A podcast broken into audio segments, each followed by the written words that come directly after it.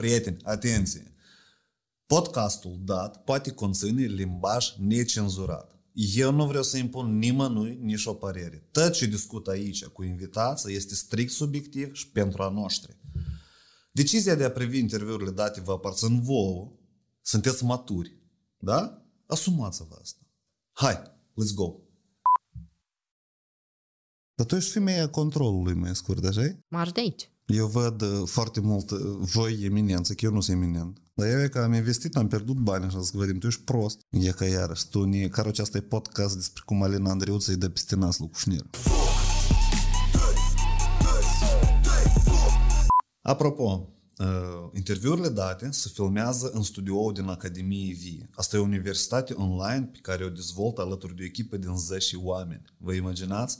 Așa că dacă sunt oameni interesați de marketing, promovare online, social media, cum să faci bani din copywriting, cum să faci bani promovând alte afaceri online, pe Facebook, pe Instagram, da?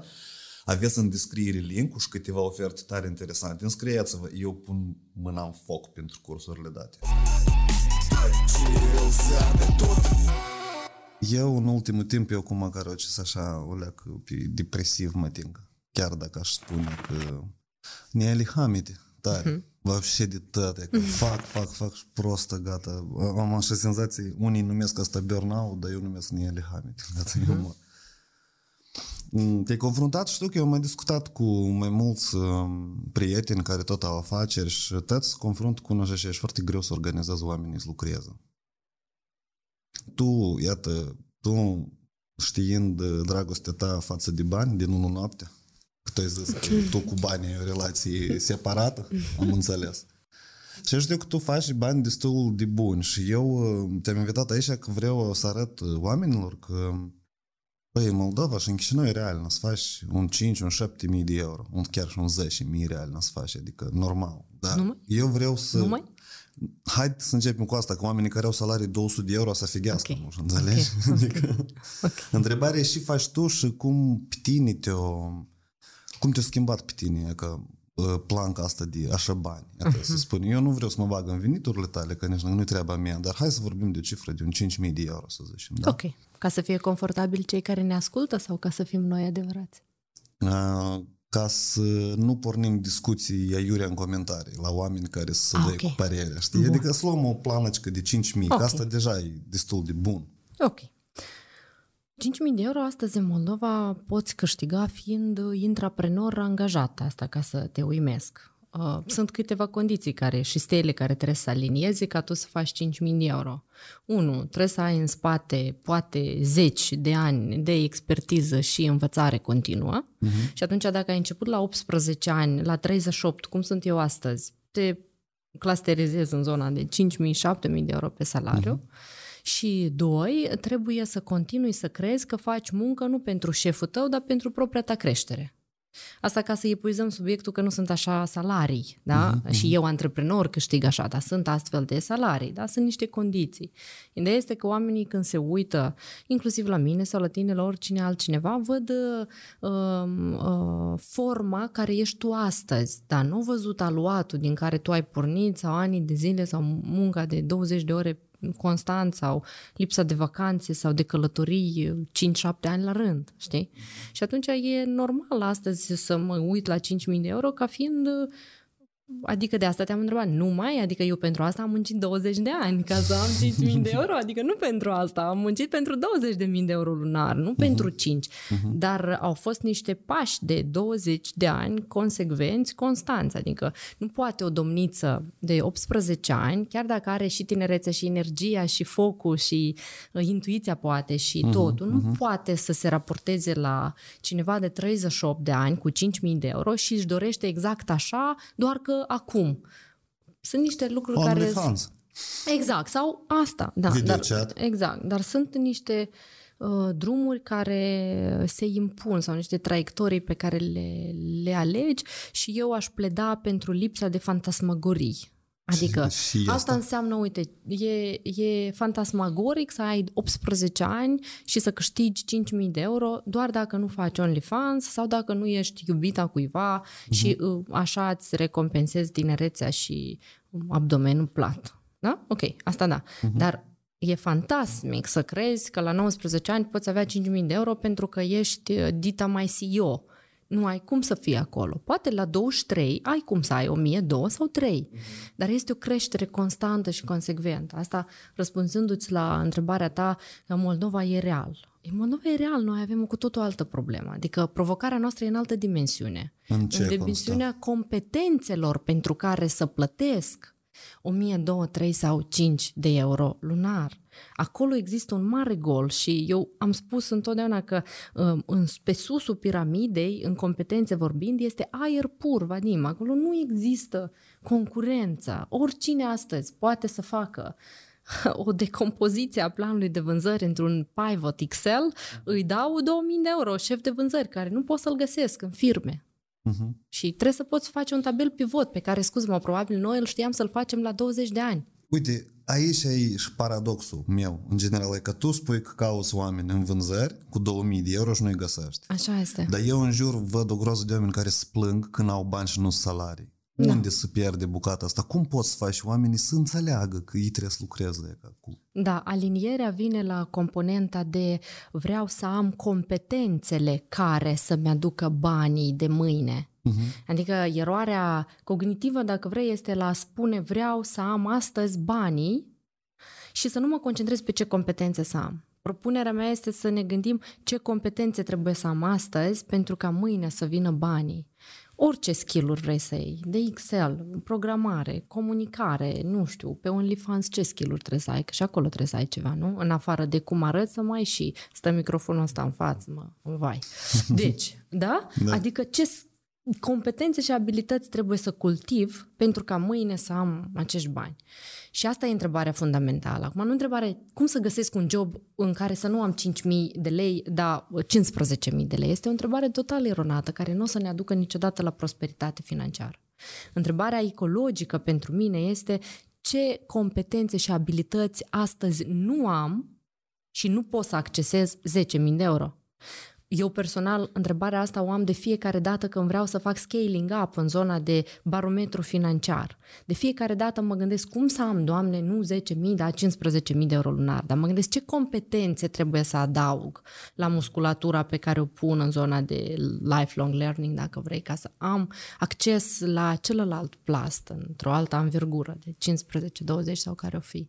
Și întotdeauna vine cu competențe și pot să-ți răspund ce competențe trebuie să am astăzi ca să pot accesa acel celălalt nivel financiar la care tind. Pentru că știu asta și muncesc la asta. E cu... Vezi că e cam greu omul să... Eu, am, din ce am observat eu, omul cumva foarte greu recunoaște că el ceva nu știe. E tare da. greu să recunoște asta. Avem un, uh, un cod genetic în care este scris firul ăsta de tu ești cel mai deștept, dar nu contează că nu există niciun argument logic calificat pentru că tu ești cel mai deștept. La noi, oricine, la orice job, știe cum se face politică, știe de ce a venit coronavirus și știe care sunt motivațiile lui și care e Putin legătura? în război și care e legătură cauze-efect dintre orice există în viața asta. Prețurile la gaz și mai asandu asta exact. când aud Exact, știi? Și noi suntem buni în asta. Iar asta, din păcate, ne rupe dezvoltarea personală. Pentru că, evident, dacă eu cred că totul e în extern, nu uh-huh. am nicio posibilitate să Dar cum tu acum asta. tot faci gen ca dezvoltarea asta profesională și personală? Eu cum, cu mine cu ce, însumi? Da, cu ce te ocupi tu acum? Cum, cum te provoci pe tine? Pentru... Super întrebare. Uh, primul aspect este scalarea financiară pe care o am ca și target. Uh-huh. Deci de la X la Y. Și al doilea aspect este conștientizarea că între mine, Alina, astăzi, punctul A, în care câștig 5-10 mii de euro sau cât o fi. Uh-huh. Și Alina în punctul B, care își da, dorește... Cât? cât o fi. Okay, uh, uh, care, uh, care își dorește uh, 50.000 de euro per lună, există un learning gap. Există ceva ce eu nu știu să fac. Uh-huh. Nu este piața de vină, nu este Moldova prea mică pentru mine, nu este de vină marketingul sau oricine. Nu. Există un learning gap. Și atunci când eu o să pot, bucată cu bucată, să-l pun și să-mi fac learning path, adică drumul cunoașterii, atunci o să ajung la 50.000 de euro și pentru mine nu este problema o să ajung sau nu. Uh-huh. Pentru mine problema este să ajung până la 40, nu până la 45. Da? Am Asta înțeles, e, am asta e chestiunea care mă uh, încurajează. Acum, a doua întrebare este motivația reason why. De ce ar trebui să ajung la 50 și de ce nu mă satisfac uh, ale mele 10? Da? Am luat această cifră ca să o punctăm. Mhm. Uh, De ce ar trebui să ajung acolo? Uh, Și aici intervine zona asta de banii aduc sau nu fericirea per se. Evident că nu. Dar banii anulează foarte multă nefericire. Mhm. Eu am înțeles asta când uh, am vrut să fac uh, un cadou părinților și am reușit să-l fac și am văzut câtă fericire pot să aducă patru roți confortabile. Am văzut asta când mi-am luat părinții la odihnă și le-am arătat cum se poate și am văzut câtă fericire pot să... Da? Și atunci eu pornesc din perspectiva câtă nefericire pot să anulez. Cum vreau să starteze copiii mei viața? Cum vreau să fac pentru societatea în care trăiesc? Vreau să fac o grădiniță, vreau să fac o școală, vreau să editez cărți, vreau să ajut pe cei care pot fi ajutați și în continuare să se dezvolte ei de sine stătător, să dai niște undițe. Uh, pentru asta 50, nu e pentru a avea așa și a zice. Și Tu chiar încă vrei să ceva. construiești grădiniță? Mă gândesc că ar fi o oportunitate și uh, din momentul în care am cei doi pici, văd cum cresc și cum se întâmplă lucrurile uh, și câte mecanici uh, se sădesc acolo. Bine, iau noroc de o grădiniță bună, nu toți copiii, nu? Este, iată, tu ai atins un subiect tare interesant cu Reason Why.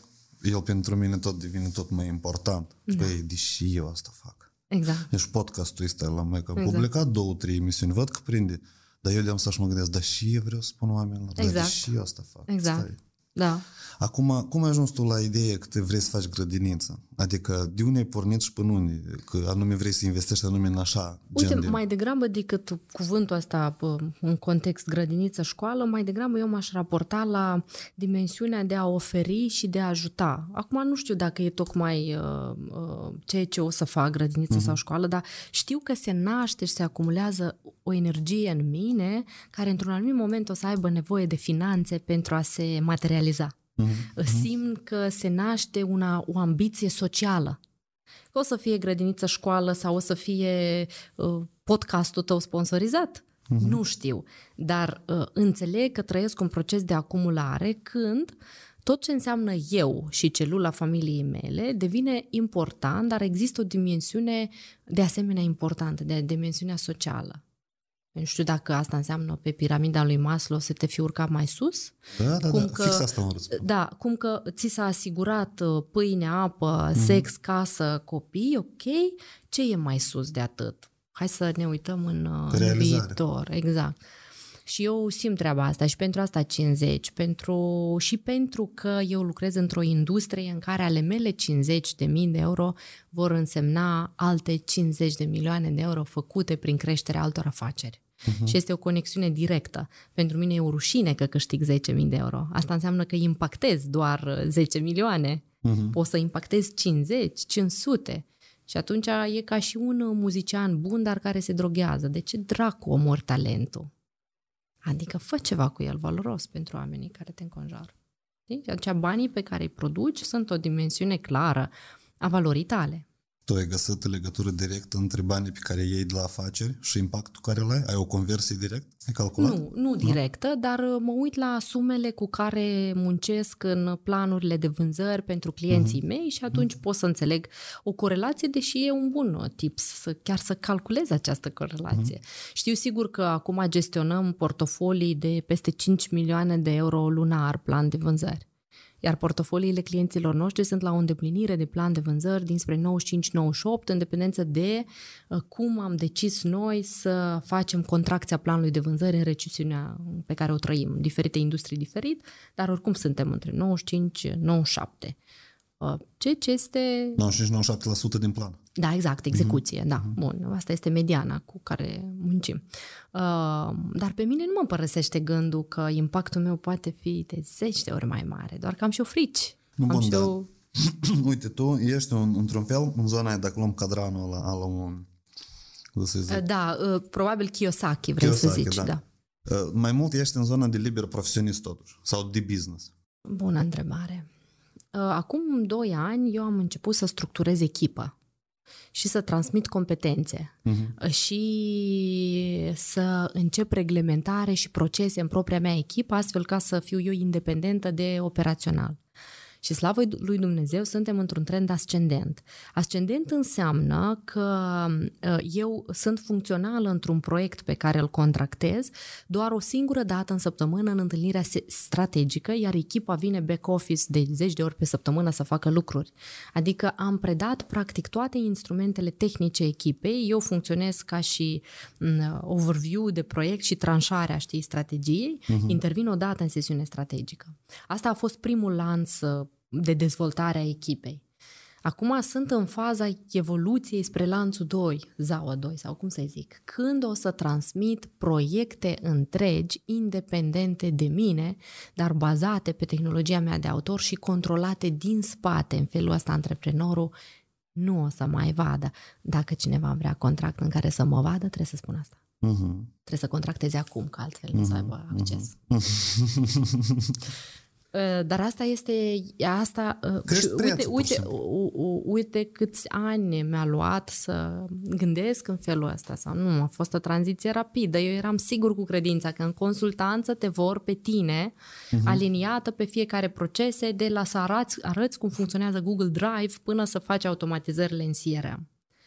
Poate a evoluat piața, poate am evoluat eu, dar astăzi cred că anumite proiecte de consultanță sigur vor merge doar în gestiunea echipei și eu vor, voi fi deschizătorul de proiect și închizătorul pe controlling. Uh-huh, uh-huh. Dar sunt acolo oricum, adică nu mă... Ce nu... multe cuvinte complicate folosești. Controlling, decompoziție. Asta este, asta este, asta este uh, uh, uh, cum se cheamă, trigger de marketing pentru clienții mei, Vadim. Da, eu înțeleg. Da, păi eu înțeleg. Eu am glumit acum, nu, asta e așa, tare, așa Asta produce alt efect, știi? Este o frază, eu cândva am citit o carte tare interesantă de rus scrisă, Принципы влияния на людей era, de psihologie. Tipa, eu sunt deșteaptă și știu multe, nu? Da. Da, este asta. Acolo era așa o frază. Используйте в своей речи киловатты, килоджоули. Мир уважает специалистов. Da, exact, experții. eu asta am o provocare teribilă cu angajările în România. am să spun o fișcă. La noi în Moldova, dacă în fața mea stă un director de vânzări care e cu adevărat bun în ceea uh-huh. ce face, deseori el, din păcate, pe sine însuși nu se poate vinde. Și el, uh-huh. de mhm. exemplu, nu o să-ți spună că mintea lui funcționează conform tehnologiei smart de a-și pune obiective, că obiectivele sunt setate normative zilnice. El nu o să spună asta, deși el face asta în mod uh-huh. curent. Uh-huh. Iar în România, directorii de vânzări care vin la interviu sunt al dracului de buni la a vorbi extraordinari. Românii, în general, sunt dracului de buni la Un vorbe. an de zile eu m-am lăsat mințită uh-huh. în interviuri de aceste chestiuni. Exact uh-huh, cum ai zis uh-huh. tu, cuvinte frumoase, pompoase. Acum sunt mult reducționistă și doar zic, te rog să-mi faci o temă de acasă și dau eu ce nevoiam. Uh-huh. Și când vine, stai că-mi ia părul vâlvătăi. Eu, doi ani, am făcut agenții în București. Nu a lucrat niciun român în echipă. Cum crezi de ce? Pentru că tot primeam CV-uri. Aș putea primeam estima. CV-uri că Când Da, o să se uită la podcast oamenii din București. Cred că să uită. Nu, dacă ei, uite, dacă oamenii sunt conștienți, ei înțeleg Da, cine așa, vorbim. este o diferență mare în abordarea pe care o avem uh, aici, mulți dintre aici și acole, dar poate doar statistic am văzut eu asta. Dar să știi că am clienți în Iași și în București care sunt într-atât de încrâncenați pentru a face rezultat și pe de altă parte trebuie să spun că așa cum ne provoacă pe noi limitele companiei mele de consultanți, clienții din România, moldovenii nu fac așa. Uh-huh, clienții uh-huh. din România te extind, uh, te provoacă la a da soluții. E cu totul o altă problematică pieții. Da. Și atunci le mulțumesc pentru asta. Inclusiv e o provocare că nu poți să angajezi un director de vânzări doar pentru cum vorbește, că vorbește perfect. Mă învăț uh-huh. și eu de la ei. Iar de aia vorbesc așa. Eu, interacționând cu ei, uh, am învățat un lucru care nu l-am învățat, că de la moldoveni 30 de ani am învățat să-mi dezvolt și să ne apăr gândurile. Da, ei sunt bune în asta. Deci, tu, chestia că Asta aparent nu mă pare că românii mult vorbesc. Pentru nu, că au... asta e o strategie de comunicare într-o oarecare da. măsură. E comunic, comunic și la un moment dat tu te prinzi că tot asta are un fir logic. Absolut, categoric. În toată comunicarea și tu stai și dar noi cumva, da, nu, tot Da, dar okay. noi mai repede trecem în subiect pentru că suntem focusați pe acțiune. Da, Ei da. însă sunt su- conceptual, dezvoltă da. subiectul de pe toate fațetele, sunt uh, tridimensional, ți-o iau și pe verb și pe adjectiv și o pun frumos, te ajută să-ți, las, să-ți ai, să ai larghețea minții, dar sunt mai frânați, frumos spus, ecologic, în acțiune. Adică Da, da, da. din, din departamentele de vânzări în Moldova mai repede reușești să scoți un KPI de 50 de apeluri zilnic, ori în România pentru ca să ajungi la astfel de performanță îți trebuie atât de multă conceptualizare. Dar poate ar fi o idee toate departamentele de vânzare a României să fie în Moldova. Poate ar fi să, să te audă și să vină, că suntem gata să creăm premize. Acolo sunt multe hibe, la nivel inclusiv tehnic, să știi.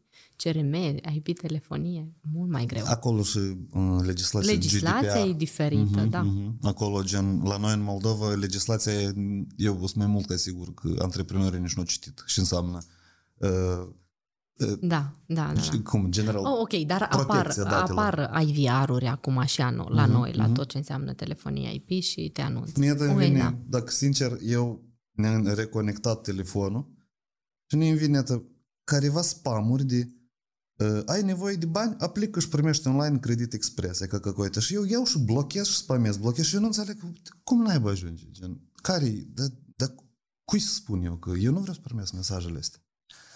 Să mă duc la Molțel? Asta Molțel a vândut datele mele sau nu? Nu pot să-ți spun. Noi funcționăm în masterclass-uri gratuite Mhm. și atunci poți să trimiți SMS celor care s-au înregistrat pe landing E page clar. la masterclass. Când este Și- motiv, da. exact. Da. Și el singur a făcut prima acțiune, Mhm, mhm. probitate. Ulterior. Da, dar eu când tot automatizez e mail pentru că e evident, landing page, lead magnet, lanț de e mail Da, da? da. Apoi mai sunt, am mai ales uh, români, sunt care îmi scriu direct și spun dezabonează-mă. Da, ok. Și eu îi spun că ai butonul E subscribe buton. jos. Este, normal. Da. Use it. Da, și am înțeles, cândva așa de tare tremuram la cifrele astea. Am trimis un e-mail, s-au dezabonat 10 oameni. Da, acum gata, plus, minus, 100, minus, gen chestia asta. Mm-hmm. Eu am înțeles că asta e pur și simplu așa e comportamentul oamenilor. E normal să se dezaboneze. E normal. Pe Instagram verifici câți... A, dar nu ești foarte activ pe Insta, nu? Așa, mi-a venit acum datorită la podcast cu Cristina vreo 200 de followeri și nu știu ce să fac cu dânsii. Trebuie să-i hrănești. Trebuie să-i hrănești, dar uite că și pe Instagram există opțiunea să vezi cât se dezabonează. Nu și urmăresc. Eu, acolo, chiar dacă ești super cu conținut valoros și toate alea, oricum se dezabonează. Adică e normal, aia e. știi, eu 5 ani cât am dezvoltat comunitatea, că m-am dezvoltat și eu, am, am luat de la depozitar care e marketing, hai să fim serioși, că eu am включit prostul și ascultat oamenii. Și am învățat tot anume, cifre, cum, tehnic, tot. Și după asta am abandonat toate temele astea, că am înțeles că există un lucru mai important. De ce eu asta fac și ce vreau să comunic oamenilor. Și că acum orice strategie de comunicare, în general, concepte, ca și facem noi, o pornesc la întrebarea asta. Dacă n-am răspuns la întrebarea asta, mine nu mă interesează tehnicile alea de acolo. Gata, nu. Uh-huh. nu. Eu am înțeles că nu așa funcționează. Dar nu, nu te duci foarte mult în zona asta de reflexie care îți blochează acțiunea. Adică gen să te întrebi da, eu sunt atât de, asta. mult. Eu sunt de asta care, da. Vezi că s-ar putea să fi găsit tu o barcă în care ție ție plăcut să vâslești. Tu mă învinuiești mine că eu sunt în zona de confort. Doamne, mai că nu. nu, că era și o altă întrebare cu care începusem podcastul Ai. să, să revin la ea ca să închid ciclul. Mhm. Uh, ziceai că ești depresiv și apoi m-ai întrebat de bani. Da. Da. Apare depresia când nu ai bani? Uh, nu, nu cred. Nu, că acum e, exclud uh, case-ul... Eu șapte deci- ani sunt cu venituri tare, tare, tare Fluctuante. instabile. Da, Mhm. da, da. Eu m-am deprins la asta. Eu pot să mănânc posmaje azi, dar mâine pot să mă duc și să beau o Mhm. mie de euro cu gașcă, știi? Adică mm, nu asta. La mine depresia cred că apare de la faptul că eu vreau viteză Mhm. în execuție, în realizare. Eu vreau f- lucrurile să miște foarte rapid în jurul meu, dar ele nu se mișcă. Să se mișcă nu de ajuns de rapid cum vrei tu. Da, ele în general am impresia, eu vorbesc cu oameni și vreau cu dânsii să fac lucruri bune, mari. Și tot asta, nu, din nivel de vorbe nu iese nimic. Pentru că se închedică unul în altul. În, Absolut. în orgolii se închedică. În, dacă, gata, eu nu știu, că eu îți spun, mută, mută te rog frumos apa asta și tu zici, da, de ce să o apuc? Păi, da, pă, Mhm. încearcă, N-ar fi apucă. jobul tău să cauți metodologii. Da, da, da, știi? Și atunci toate nebunile astea eu cumva vizionar, căroci, o leacă, depresie mă e vizionar, pentru că noi nici ca societate nu avem o idee națională, la noi pe partea publică toată lumea grăiește ceva, nimeni nu înțelege și grăiește. Și făicuista de mă prost în gât în stătă, mm-hmm. înțelegi? Dar știi faza asta că unde punctezi tu atenția ta, acolo crește și în consecință te umpli de aceleași emoții. Poate tu ești atent la astfel de lucruri, de asta ți se Poate întorc ca și energie, știi? Nu știu. Eu, de exemplu, pentru mine am setat foarte clar. Uh, mă numesc eu în acest an an de armată. Asta înseamnă că nu am acces practic la multe lucruri pe care un om normal le are. Televizor, uh, chiar și grupuri extinse de comunicare, nu ies foarte mult în public, sunt destul de încapsulată pentru că îmi fac ceea ce am să fac, știi, ca o ciocănitoare într-un Te-ai singur... determinat cumva pe Exact. asta, Și atunci eu nu văd ceea ce zici tu. Mie nu-mi este asta la îndemână și nici chiar dacă există, că nu sunt uh, nebună de legat. Știu că există, dar nu pun eu acolo focusul și atunci pun focusul unde pot eu să schimb. În firma micuță de contabilitate în care fac consultanță sau, știi? Migrând focusul acolo unde tu poți să schimbi ceva, îți iei foarte multă energie pozitivă. Și atunci pe mine nu mă uh, doare niciun fel de comunicare publică atât timp cât eu nu pot impacta acolo, însă mă doare foarte mult cum vorbește vânzătorul din imobiliare la telefon acolo unde fac eu consultanță. Uh-huh. Și pentru că el vorbește în felul ăsta, eu nu o să pot dormi noaptea și o să corectez. Dar pentru că vorbește cineva că prețurile cresc când cresc și nu tocmai are o explicație pentru asta, asta nu mă impactează. Știi și mi pare că noi cu tine abordăm aceeași problemă numai că o luăm din diferite părți. Ce-ar putea. Pentru ar că putea. eu văd, iată, faptul că acolo, cum ai zis tu, vânzătorul vorbește cumva la telefon și nu vorbește altfel, cum Da, te, da, ți-ar prinde da. bine și ți firmii, este un pattern care se repetă la tare mulți. În De scală exemplu, largă. Asta înseamnă că în nișă ceva nu e ok în gândirea oamenilor. Și eu vreau conceptual. Dacă conceptual De schimb, sus. Da, Mhm. înțelegi? Ap schimbă restul. Eu așa văd, e că problema asta în de ce? Băi, de ce? De Mhm. Poate ce noi pentru trăim că- Mhm. sărac și de ce noi nu depunem suficient efort ca să trăim bine Dar toți ca uite, țară? um, pe mine m-ar interesa altă întrebare. De ce eu trăiesc sărac? Știi? Mhm. Și nu mă interesează efortul tuturor ca Ia, țară, bună, mă interesează eu cum depun efort să am acele 50 de mii. Mhm. Mhm. Absolut categoric sunt rece la faptul că alții trăiesc sărac. Poți să ajuți săracii dacă ești unul dintre ei. Și atunci S-a blocat tot la mine. Stai, Oleg. Trebuie de la zero de luat. Așa.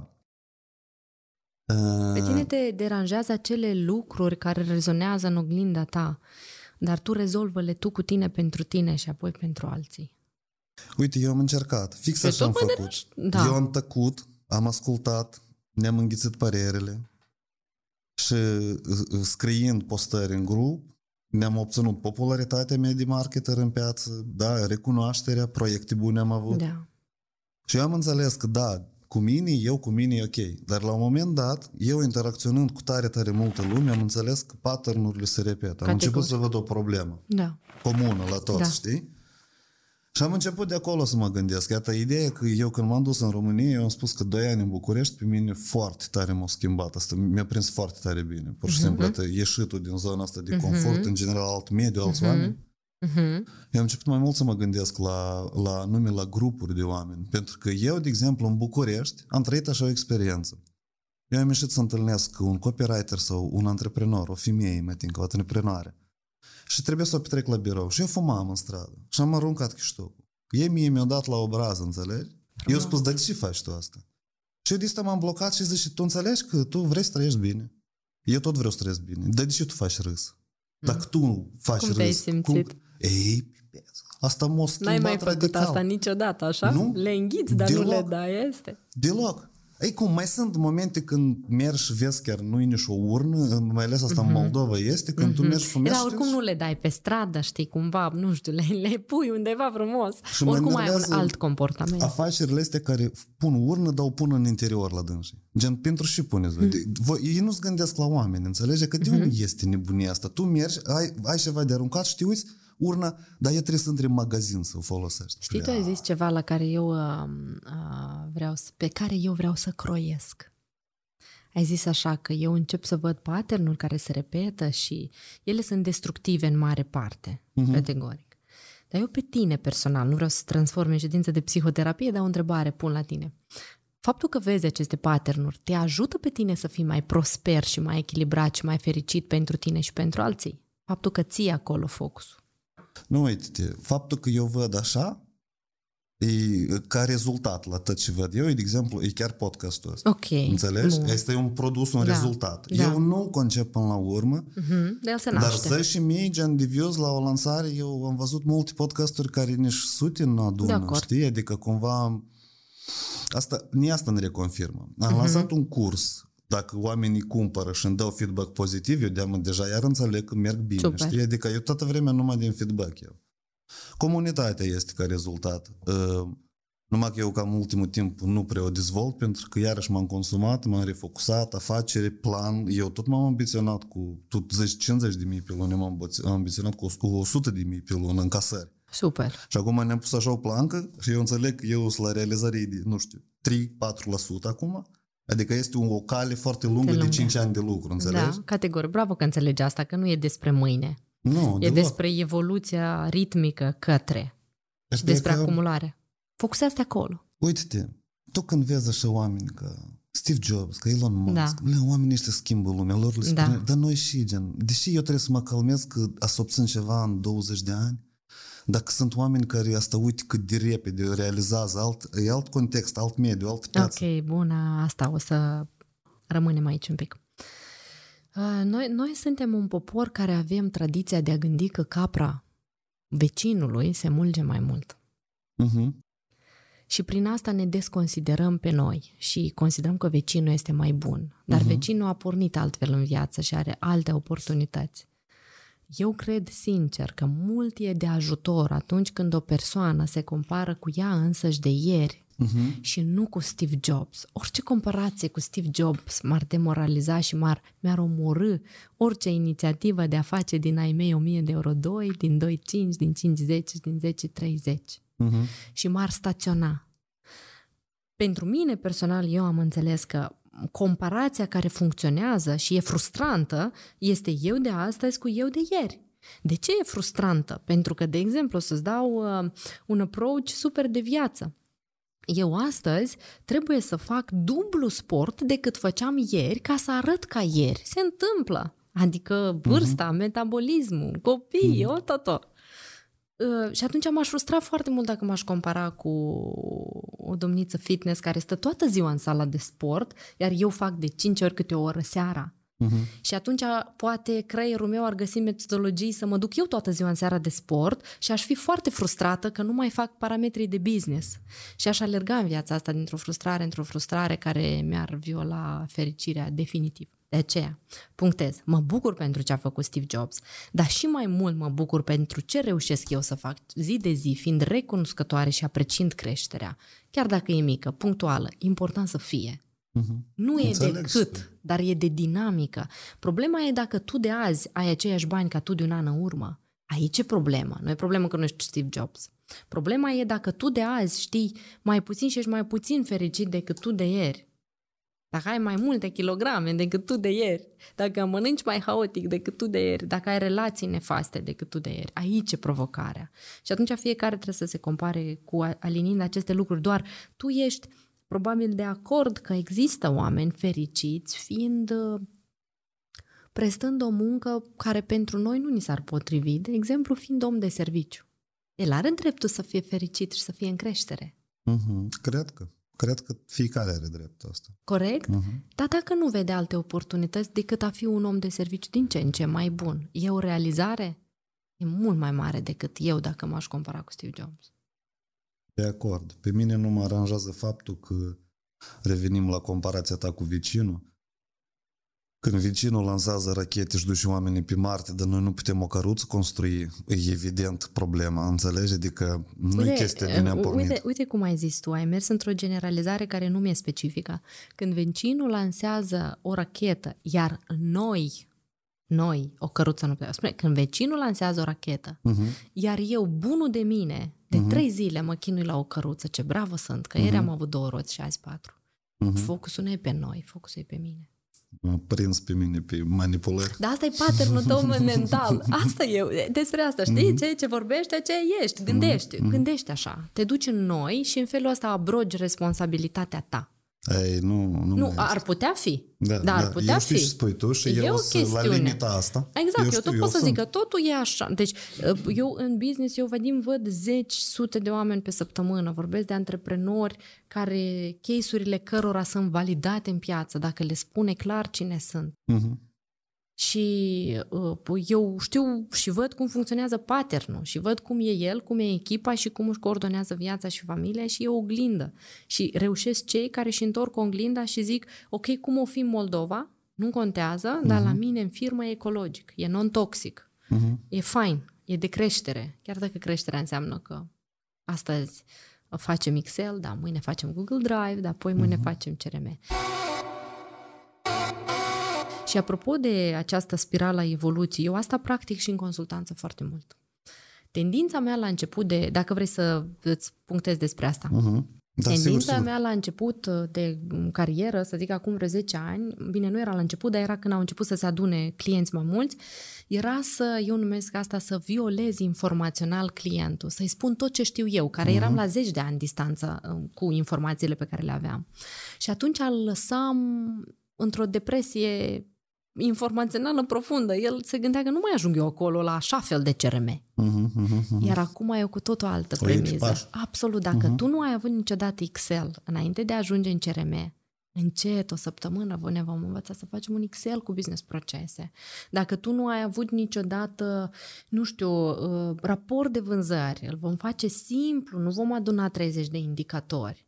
Și în felul ăsta funcționează. Și dacă se întreabă alți consultanți din piață de ce am rezultat sau 90% din echipe de, de cu care muncesc le scot într-un rezultat și nu există în piață client care să zică că nu am depus efort, este tocmai grație acestei strategii. Că nu o să încep să vin să-ți spun uh, tot ce pot face, că pot face multe, dar o să încep să te duc pe tine exact la următoarea etapă.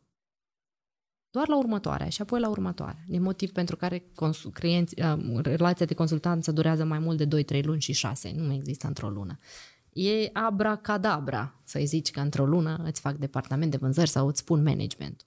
Știu eu, știu. E fix așa cum cu strategiile de marketing. Că să faci o strategie în două, trei luni, chiar și de digital, ei. Dacă lucrezi zi și noapte la ea, pot, da. Da. Dar ideea e că dacă e pe business și pe proces, păi tu o strategie trebuie să o concepi. Adică în momentul ăla că îți fac strategii cu câteva sute de euro, păi nu te bădiși. Eu știu și strategie să dai tu cu Da, să bani, și știi? știi la ce o să ne ducă asta în piață? O să ne ducă la o stratificare. Clienții care nu au bani nu o să aibă acces la noi. Da, Eu nu știu dacă e bine sau rău, eu știu doar că asta se va întâmpla. Pentru că eu, având țelurile mele financiare, îmi voi alege avatarul de client și modalitatea cum vreau să interacționez cu ei, Mhm. uh, poate pentru asta trebuie create echipe care să funcționeze și la nivelul antreprenorilor care au nevoie doar de un Excel și doar de câteva scenarii de vânzări și deja rezultatul va fi fenomenal în businessul lui. La asta mă gândesc, apropo de 50 de mii, că ar fi o strategie de uh, de a prinde mai mult tip de client în dependență de nișarea serviciilor și complexitatea lor. Tu e că ai spus uh, tot uh, la începutul podcastului, ai spus că tu acum faci și cumva transmiți competențele la echipă, da? Asta e despre și mod de educație. Eu văd în asta un mod de educa Evident. oamenii să gândească ca tine sau să Evident. lucreze ca tine. Da, să aibă aceleași valori. Cum faci tu asta? Tu pregătești instrucțiuni, uh, tu descrii tot pe pași, Mhm. pentru că încercările mele este să iarăși discut cu oamenii la nivel conceptual, Mhm. să iau de sus, din mod, din gândire critică, nu din, na, execută, execută, execută, pentru că omul nu-și dezvoltă gândirea critică dacă dai numai execuție. Dar eu nu construiesc corporații. Mhm. Eu construiesc o echipă din Mică. 15 oameni care trebuie să pur și simplu și bă, plea, vă băst în piață, înțelegi? Uh, tu ești etic. Da. Um, o să fie un truism aici și patetic chiar. Când copilul tău a început să meargă, tu i-ai arătat cum să zboare cu parașuta? Nu? Și atunci de ce cerem oamenilor care nu pot să execute o instrucțiune să facă una? Pentru că oamenii vin și spun că salariul meu e mic, eu vreau mai mult. Da, tu ești manager și tu calibrezi ce fel de om iei, cum îl iei. Adică ai văzut că ai poziționat responsabilitatea la el. Eu despre tine vorbesc. E că Despre- iarăși tu, ne, care aceasta e podcast despre cum Alina Andreuță îi dă peste nas lui Cușnir. Ar fi, ar fi. Mm-hmm. Dar nu, serios, adică uite, e o discuție de suflet. Ce treabă are ce cere el? Treaba e cum eu gestionez. Și la mine e pe inversul decât zici tu. Eu nu, eu inițial nu îi rog pe nimeni să gândească. Uh-huh. Eu îi rog să facă exact ceea ce zic eu. Pentru ca să preia o anumită stilistică de gândire, uh-huh. retorică, narrativ. Fetele mele comunică cum comunic eu, scriu mesaje, eu văd treaba asta și mă bucur enorm. Dar eu nu am început să cer uh, uh, organigramă pentru o firmă multinațională să o gândească ea. De, de ce să o umilesc în felul ăsta dacă încă nu are competența asta? Uh-huh. Eu o să-i arăt, arăt cum se face 10 organigrame și pe urmă, pis cu pis, o să-i dau voie să facă inovație ea. Uh-huh. Dar mult înainte de a apărea la client, da? Și fiecare inovație o să o testez. E multă muncă, motiv pentru care am doar trei colege cu care muncim mult și nu sunt gata să scalez la următoarele două, dar va trebui, dar acum nu, până nu văd acest fundament bine pus. E și o cruce, dacă vrei, a consultanței. Și eu dar nu asta le... ar fi nice, dar tu, înainte de a porni recordul, ai spus cum să lucrez mult și să fac Bun. mult, știu. Da, asta știu. Da? Dar da, cum să știu. lucrez mai puțin, dar să fac și mai mult, încă nu știu. Nu știu. Dar asta e learning gap pe care eu trebuie să-l învăț. Și următoarea mea achiziție va fi o achiziție de un mentor care, pe care să-l plătesc cu cât fac lunar. Ne-a venit așa o idee pentru toți oamenii care le place să calculează, că în comentarii trebuie să dai un precedent, oamenii să calculează. Păi iată, pot să mă adresez în cameră să mă uit. Alina Andriuță e pentru consultanță, așa am auzit eu, vreo 250 de euro pe oră. Haideți să calculăm câți oameni au văzut și câți bani au pierdut Alina. Ah, uh, fundamentul statistic pentru calcul e un pic greșit, dar eu o să vă dau cifre. Um, eu nu mai lucrez pe consultanța la oră, uh-huh. ci doar pe cea de proiect. Uh-huh. Proiectele care le vând sunt proiecte setate pe 6-7 luni uh-huh. și ele astăzi mi-a spus un client că sunt cel mai scump business consultant, e onorabil pentru mine treaba asta uh-huh. și evaluează dinspre 5 și up mii de euro proiectul. Uh-huh. Adică uh-huh. asta e public, oficial, dacă vrei, nu e nicio... Eu lucrez cu companii mari care fac transferuri, nu și pot să spun deci, treaba asta. prețul ăsta pe oră e setat strict ca să filtrez uh, omul dacă cu adevărat vrea sau îi trebuie sau nu-i trebuie. Eu sau nu cum? mai sunt disponibilă și se vede treaba asta pentru o oră și uh-huh. uh, poate din ceea ce fac pe Instagram, pe Facebook, transpiră uh, nivelul antreprenorilor cu care lucrez. Uh-huh. Dar sincer, dacă se adresează la mine un startup, pot să fac și o consultație gratuită, cu mare drag, dacă am timpul ăsta. Deocamdată uh-huh. eu sunt într-o agendă uh, tristă. Adică nu prea există timp, nici dacă vrei astăzi 250 de euro să mă plătești, nu am timpul ăsta și o să zic, uh-huh. hai duminică la 8 dimineața sau hai sâmbătă la masă când încă muncesc.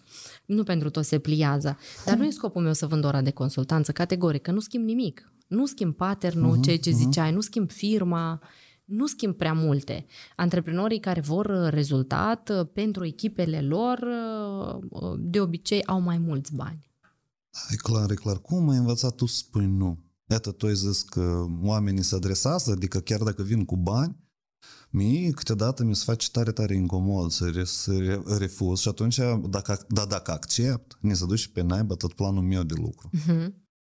Cum ți-a fost pentru tine, iată, în câteva insight despre cum să spui nu sau cum să te organizezi mai bine, să prioritizezi anume propriile lucruri? Eu cred că trebuie să știi să spui nu elegant. De exemplu, dacă te întreabă putem să facem o consultație, o să zic sigur da putem, dar următoarea dată disponibilă este 3 august și e justificat agenda. Pot să o deschid uh-huh. să fac screenshot. Nu mint.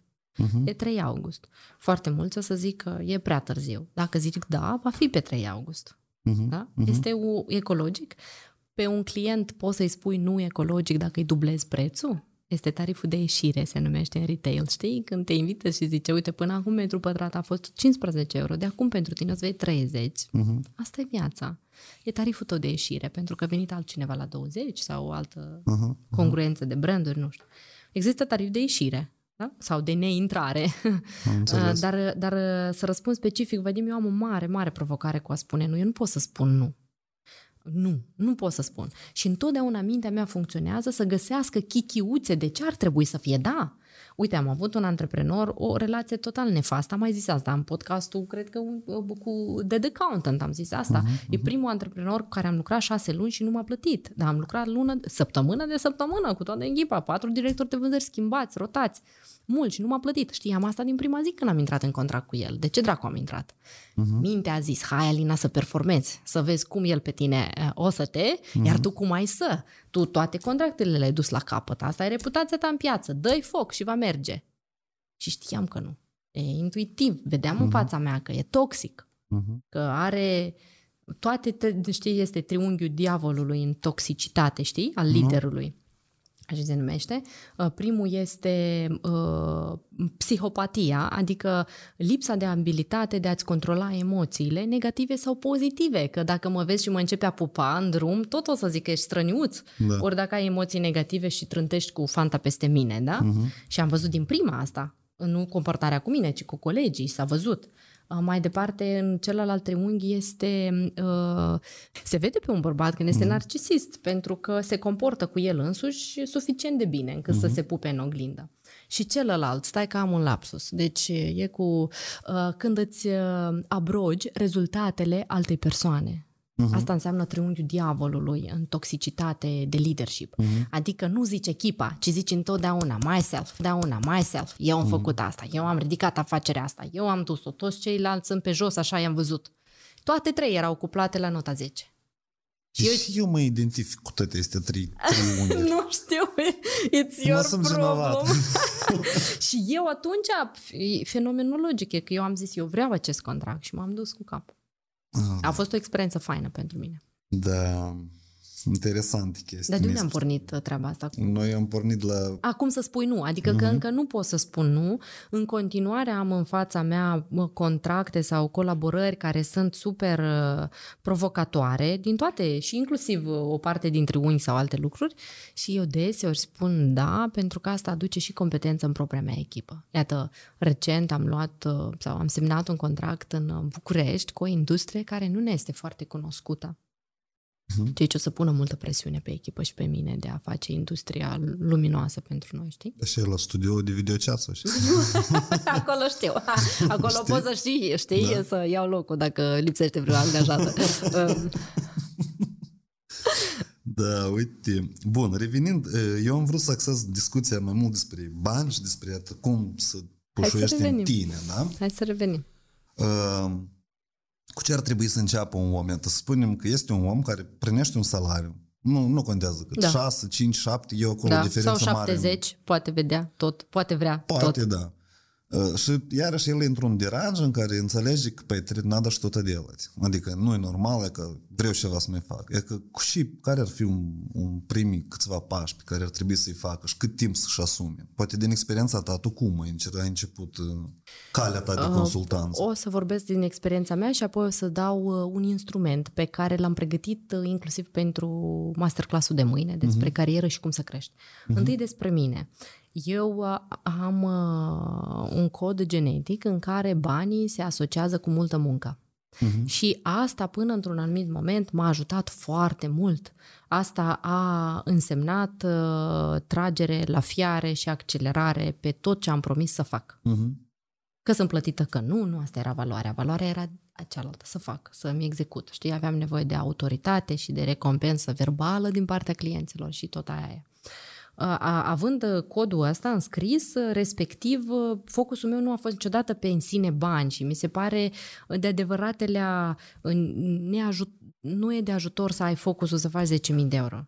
Focusul este să cât ai acum, ce trebuie să înveți pentru ca să faci următorii, știi? Uh-huh, și mhm. plus perioada de acumulare. Creșterile grandioase vin după acumulare. Acumulare înseamnă, un, educație, iartă-mă, da, asta e, continuă, tot ce vrei. Doi, Testare în practică. Ce folos că ai citit 10 cărți? Ce ai făcut în mod real? Testare în practică, ipoteze, ce funcționează, ce nu. Ori la asta eu sunt campioană. Pe zi testez ipoteze la clienți câte vrei. Câte îmi dă în cap, să le iau și le, le pun.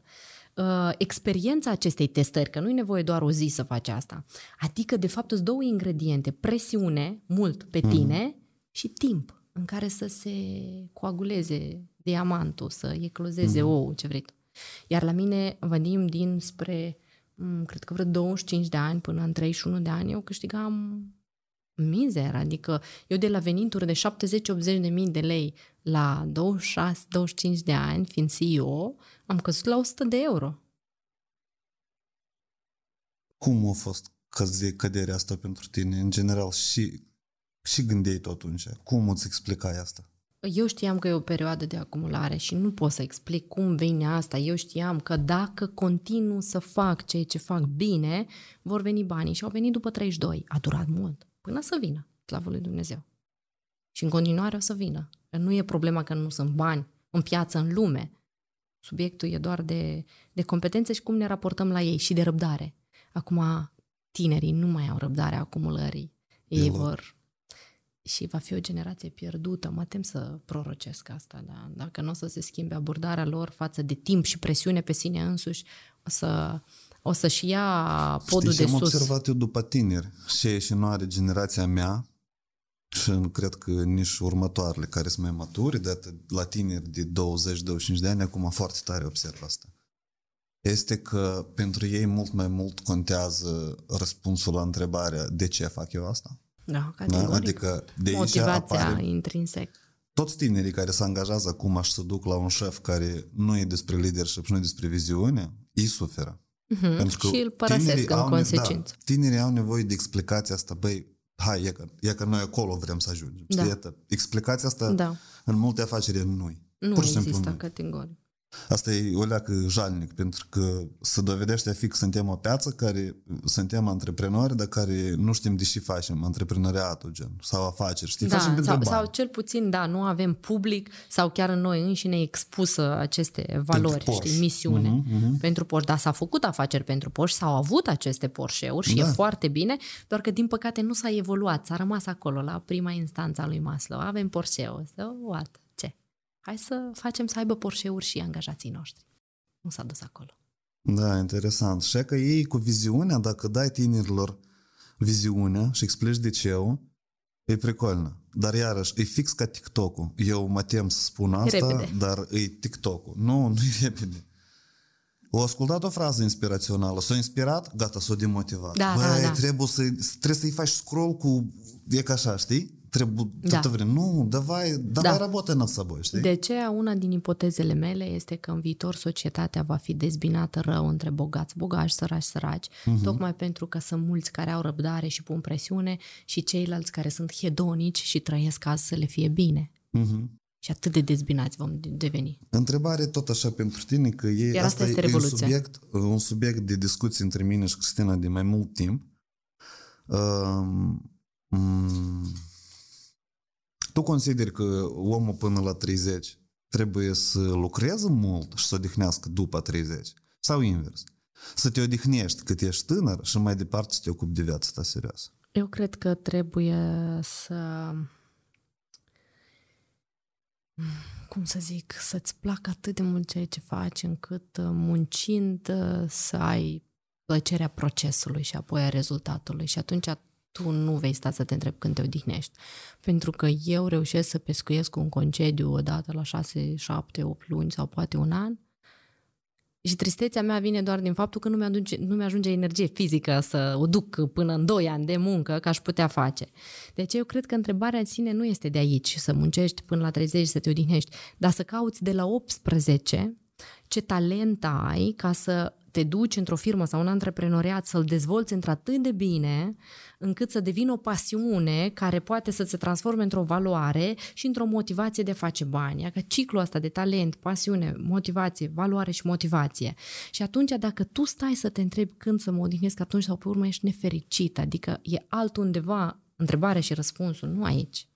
Vezi, nu aici. acum tu când m-ai întrebat, ar avea dreptul o femeie care servește să fie fericită?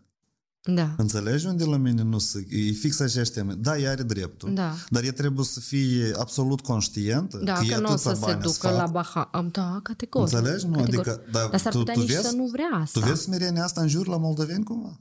Că eu nu o văd la nimeni.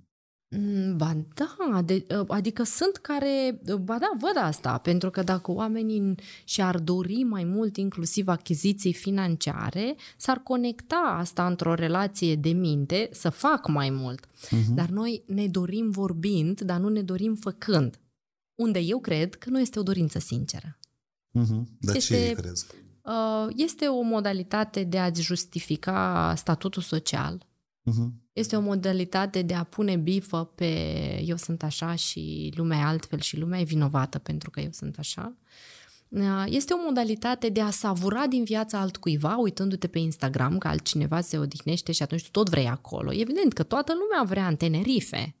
Uh-huh, uh-huh. Dar e reală dorința doar pentru cei care încep să facă ceva în această dimensiune. Pentru ceilalți, dorința e fictivă pentru că nu aduce acțiune.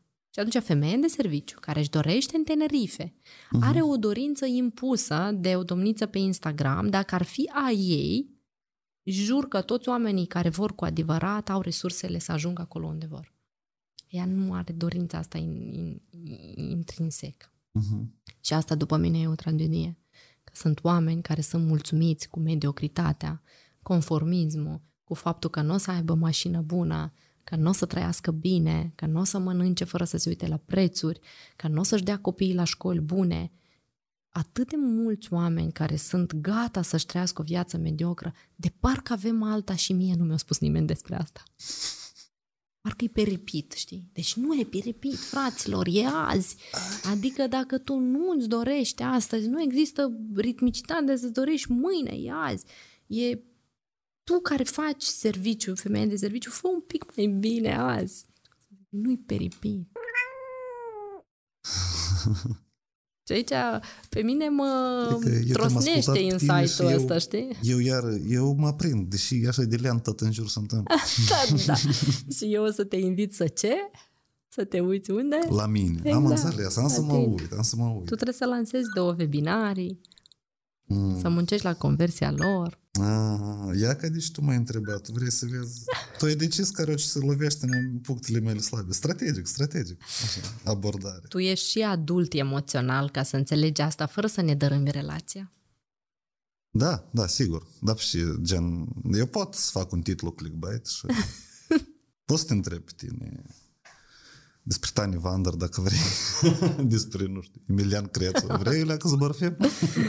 Din păcate aici nu o să pot să fiu un interlocutor interesant pentru tine, că eu urmăresc doar 18 oameni pe Instagram și...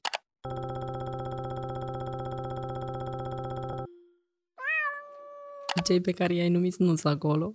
Am înțeles. Am înțeles. E că vezi? Dar, dar și ei și mai populare. Uh, nu Pot să explic asta, există legea ale marketingului și faptul că se consumă tot ce e ușor și tot ce e frumos, iar încearcă-mă să mă consum pe mine, care scriu despre conversii și... Uh, pe de o parte, pe de altă parte, oamenii nu știu să trieze spamul informațional și nu toți au valoarea asta pe care o am eu. Uh-huh, Valoarea mea uh-huh. este încapsularea uh-huh. câțiva oameni buni, câțiva prieteni cu care să bei un vin, un singur bărbat bun, știi? Uh-huh, adică, uh-huh. dar ceilalți au cu tot altă valoare, să fie diversificare. Uh-huh, uh-huh. Pur și simplu, eu știu relația cauză-efect. Încapsulare înseamnă Câți prieteni ai tu? Cu câți te vezi regulat?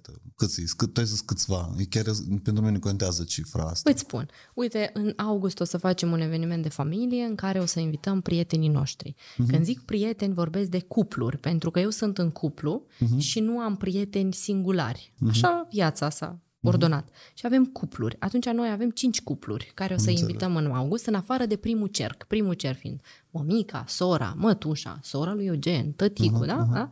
Cinci cupluri. Și aici o să rămânem, cred.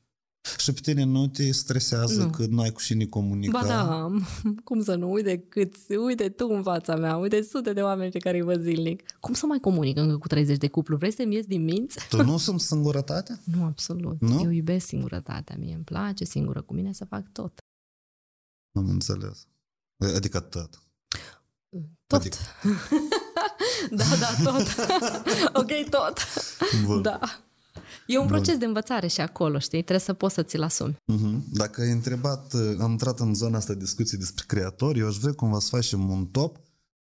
E că, spunem, sunt uh, măcar unul, sau eu aș vrea preferat trei, uh, oameni creatori de conținut din Moldova pe care tu îi urmărești. Iată, de la cine te informează în general, din Moldova anume. anume Ai spus din Moldova și mi-ai dărâmat uh, schema. E că, e de atât vreau să discutăm asta, uh-huh. știi? De, deși s-a dărâmat schema.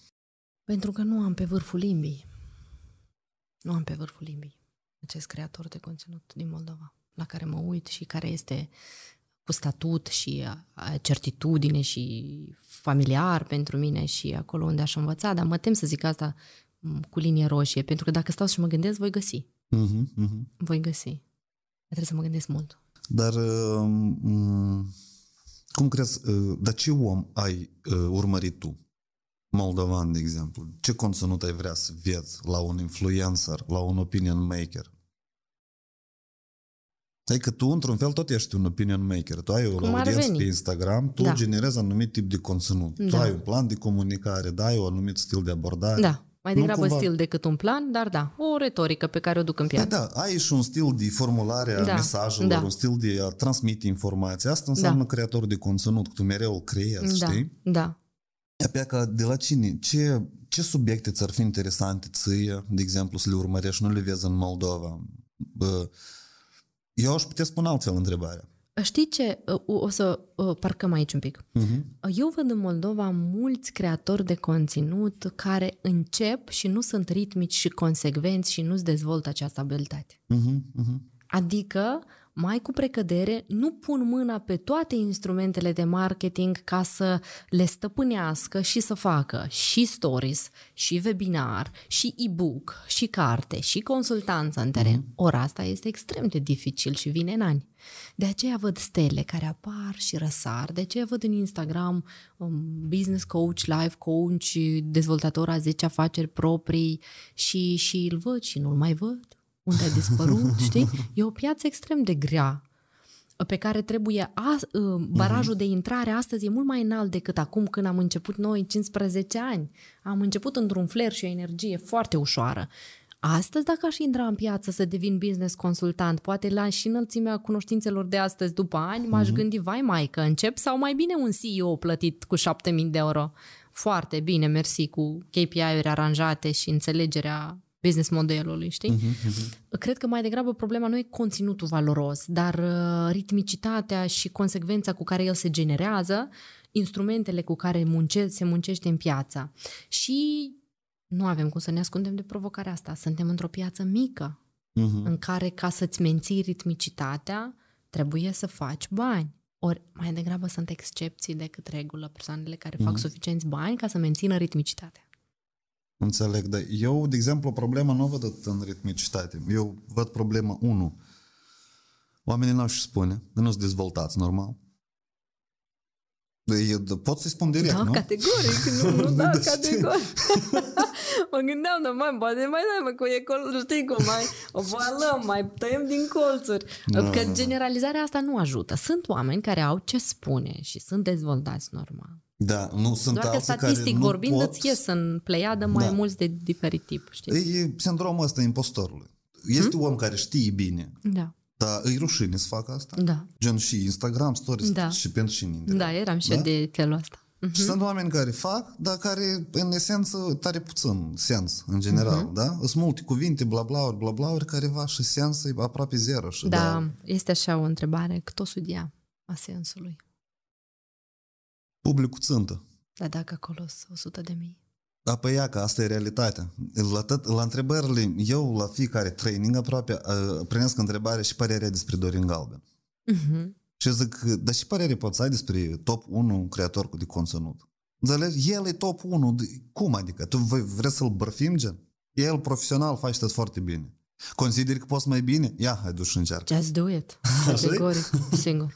Eu și, sunt de pe aceeași Și sunt mulți creatori care încep, aici. e că ei cred în propria idee și îi ascult publicul uh-huh. și se înghedică de propriul orgoliu. Uh-huh. Înțelegi?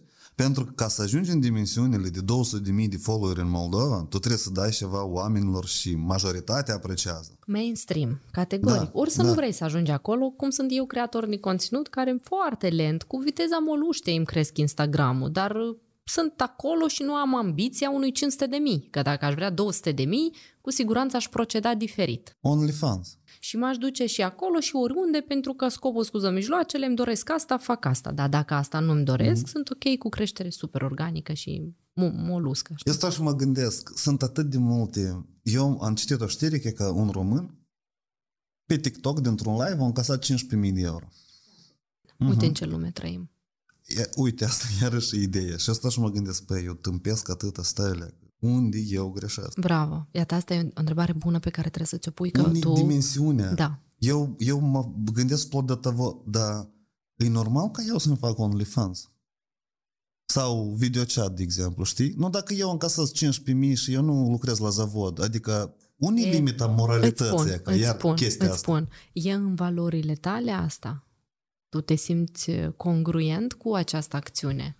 Eu am mm, eu rezolvat problema asta cu mine. Și iese, da. categoric. Da. Și eu simt că dacă mă apuc, fac și iese 100 de mii pe Instagram și știu cum. Uh-huh. Dar e asta narativul vieții mele. Nu, eu am rezolvat treaba asta de mult cu mine însumi. M-am pus așa pentru că am avut contexte în care trebuia să mă întreb de ce unii, de ce alții, de ce capra vecinului e cu pulpa mai mare. Uh-huh, uh-huh. Și aceste contexte m-au adus la a mă privi singură pe mine și am zis, ok, ok, tu vrei așa? Tu asta vrei? Tu, tu asta promovezi? Uh, ți-ai dori în felul ăsta să se întâmple în viața ta sau nu? Tu cum vrei? Aliniază-te. Și în momentul în care mi-am pus valorile și e clar că orice fac de acolo, de atunci încolo, nu mai e să judec pe cineva care a făcut uh, 15.000 de euro din OnlyFans. Uh-huh. Dar e să mă gândesc că, da, eu cum aș putea face tot așa, respectându-mi talentele, pasiunile, valorile și misiunea. Uh-huh. Ți-am spus, m-am învățat să fac mulți bani muncind mult, pot să fac mulți bani muncind diferit, nerespectându-mi aceste, această triadă. Nu triadă, că sunt patru, cum sunt? Patru. Habar, nu, pătrat. Deci triadă plus unu, nerespectând această triadă plus unu. Dar nu e în valorile mele, eu sunt bine mersi. Poate de ce și că mi-am aranjat nivelul, ecosistemul basic, știi? Uh-huh, uh-huh. Gen, gen, nu vreau să mă trădez acum. Dar poate aici și răspunsul la întrebarea și ta care spui cum să faci mai mulți bani în mai puțin timp? Poate ar fi? Ar fi categoric, dar iarăși nu se pliază pe valorile mele. Și atunci eu vreau Înțeleg. să găsesc un instrument care e de aici. Uh-huh, uh-huh. Pentru că nu mai, nu mai ai, trebuie să spun, nu mai ești nici vârsta, știi cum să zice? Vârsta asta da, e tare frumoasă, dar nu prea poți să-ți permiți să, să faci ceva ce nu e aliniat. Uh-huh. Adică... Suferi mai mult după, că am încercat și asta, că am încercat și asta, categoric, am văzut și asta, uh-huh. dar suferi mai mult după.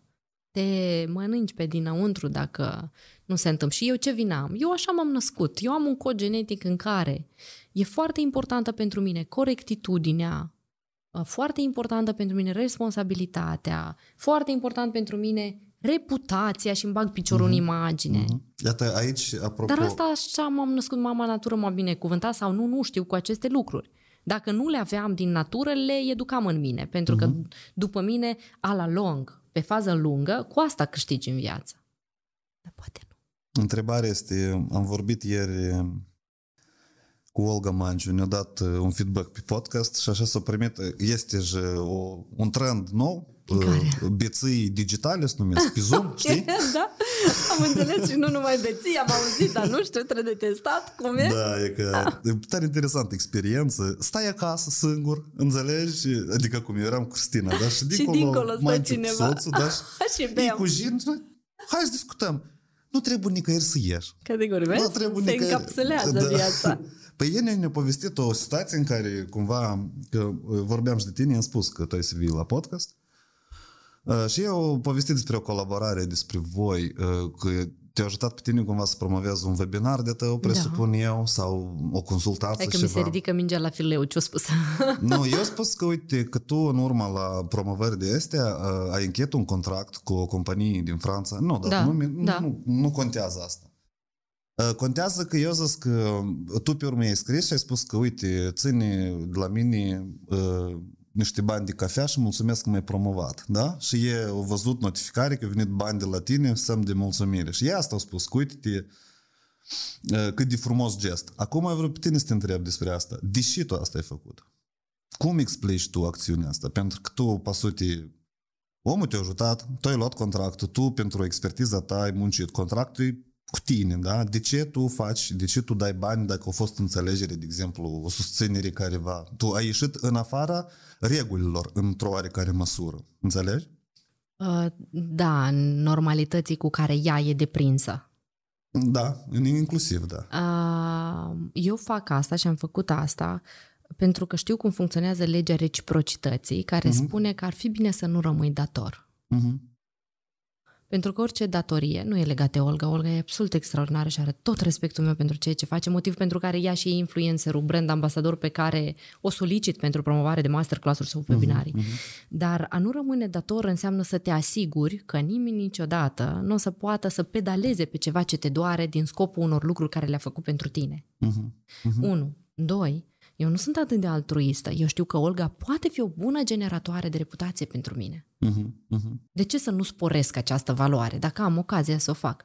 Și trei, pentru că înainte de acest contract, Olga promovase masterclassul meu și era gratuit și ea a vrut să-l facă gratuit. Uh-huh, Iar eu am vrut în felul ăsta, având și triggerul, nu pur și simplu, să-i fiu recunoscătoare pentru că sunt și așa cred că funcționează.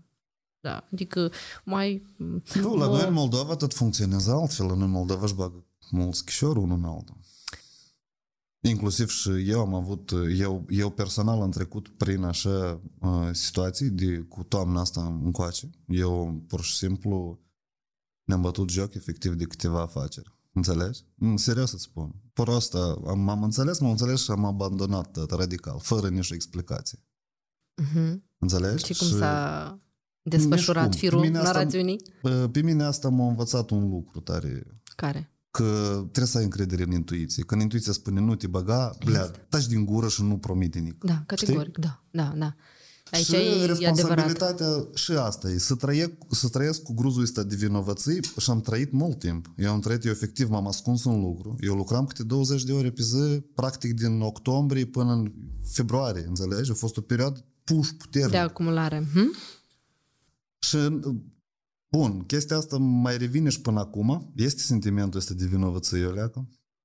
Și mă gândesc mereu la cum să îmi returnez lipsa încrederii, știi? Adică că Asta înțeleg că s-a afectat reputația și oamenii care îți vorbească de rău o să aibă acest context care pentru ei e probatoriu, că adică avut, au argumente. Am avut prostia să nu comunic o leacă mai mult decât trebuie, știi? Uh-huh. Dar pe de altă parte am și învățat, știi și eu la mesaje pe Messenger răspund foarte rar. Hmm? Comunic numai strict cu oamenii care am, e că eu am asta ceva să fac.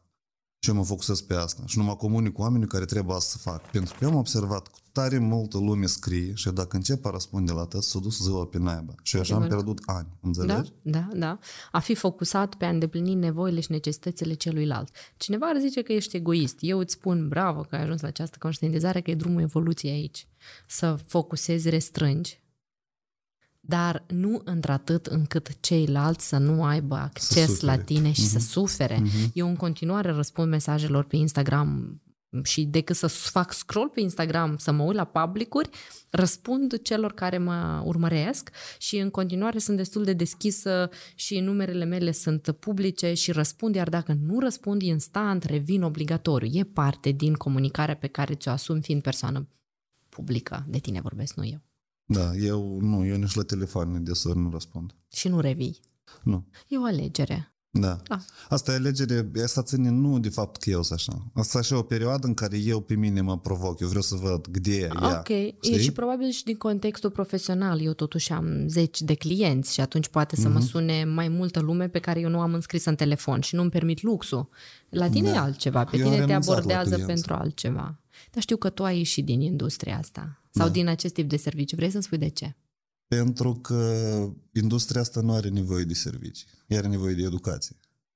Și te Asta e concluzia mea. Uh-huh. Eu ca business de agenție n-am timp să educ o piață. Dacă ca școală pot să-i duc o piață. Super. Și s-au pleat um, pasiunile și talentele tale acolo mai da, mult. Da, da, Trebuie da, să recunoaștem da. că a fost o congruență de... Da? Da, eu prestând servicii am înțeles că din efectiv, din prestare servicii, la noi, la noi afacerile, habar n-am ce înseamnă uh-huh. digital marketing. Uh-huh. Habar. Vapșe. Uh-huh. Hai să începem cu gând asta. la gând aici. Cate... Faptul că îi pretind mulți că sunt marketer și dețin poziții e ok, dar când ajungi efectiv să discuți pe digital marketing, întrebările care le pun specialiștii noștri sunt din rândul uh-huh. beginnerilor, știi? Uh-huh.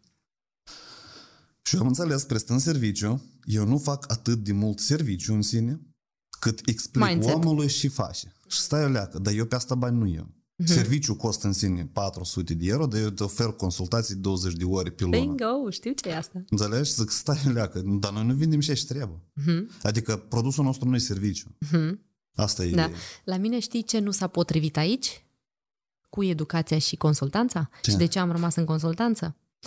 E iarăși o introspecție de-a mea. Nevoia mea de a primi rezultat imediat, taxabil și cuantificabil nu se îndeplinea în educație. Mhm, mhm. Adică vedeam o transformare, inclusiv când eram în Angry Business, erau sute de oameni pe care îi antrenam. Vedeam o transformare, vedeam un ochi diferit decât o intrat la curs, uh-huh. dar nu mai aveam eu mâna pe pulsul acțiunilor lor de după și îi vedeam în ani pe mulți dintre ei care au rămas în același cadru.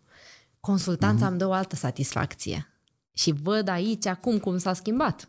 Și nevoia de rezultat a primat uh, și s-a aliniat diferit și e ok așa. Dar să știi că treaba asta cu ieșirea din industria consultanței și mai ales P2P, Mhm. uh, person to person sau person to company, uh, am văzut la mai mulți din piața noastră, care au intrat frumușel și au ieșit de acolo. Și uh, Cum crezi, de ce? răspundem. Au, au, au, revin și eu cu răspunsul, dar spunem și tu, uh, crezi că e dificil să faci consultanță în Moldova? Nu, nu, nu cred. Eu cred că oamenii nu-s dat cu produsul de consultanță, nu știu. Nu Au, valorific. aște- au alte așteptări acolo? Nu, ei nu înțeleg și înseamnă consultanță, în mare parte. Mhm. Mm-hmm. Adică ei cred că, știi, la mine în consultanță P2P, cum ai spus tu, întrebările cu care vin oamenii la mine nu sunt despre cum eu pot să-i ajut, dar mm-hmm. cum eu trebuie să validez ideile lor. Mm-hmm. Dar eu nu vreau să validez idei mm-hmm. de oaia, înțelegi? Mhm, Vreau să aduc o altă perspectivă Eu, asupra eu pot să lucrurilor. spun, nini incomod de om și atunci ori eu trebuie și mai dur, Mhm. mai arogant și spun, mm-hmm. blea, tu pui întrebări greșite, mm-hmm. încetează. Și nu vrei asta să faci? Sau nu știi Eu vreau asta instrumentele să ca să fac, fie dar cu ecologic? echipa mea. Înțelegi? Da, am pentru că eu mai înțeles. bine investesc un an de lucru cu echipă și fac un curs pentru întreaga piață de Good. 80 de ore, care educ tot piața odată, decât să iau 30 de oameni pe rând și să-i consult. Schi- Schimbând 30 de oameni sau ajutând 30 de oameni, eu nu pot impacta așa cum, de exemplu, 3000 deodată, știi? Da. Eu tare vreau... Eu Deși- acum am, am abordat uh, stilul ăsta de gândire, eu e și mai strategic, evergreen content, mai Mhm. scurt, știi? Ideea asta că uh, conținut care e valabil permanent. Și știi de unde am Ce vor, observat vorbim asta? de lucruri setate pe o viață și Mhm. care sunt valabile azi și de aici în veci. Da. Eu vreau Și să de fac mindset, iată, așa, mindset un aici. curs crutoi și el la mine se primește de copywriting, eu pot să, eu în toamnă să pot afirma, băga mâna în foc, asta e cel mai bun curs din două țări, din Moldova Super. și România, știi? Super. Uh, și cursul ăsta o să fie pentru a educa angajații. B2B uh-huh. poate fi vândut, B2C. Tu singur uh-huh. ai acces. 200 de euro pe an abonament, asta e cea mai ieftină educație care poți să primești tu. Și acolo e toată expertiza mea de șapte ani de criză, de lipsă uh-huh. de bani. Înțelegi? Uh-huh. De tot acolo. Și e vei impacta mii de persoane, din care tot 30 doar vor implementa. Asta de e problema lor. Categoric. De acord. Înțelegi? În sau nu? consultanță e problema ta.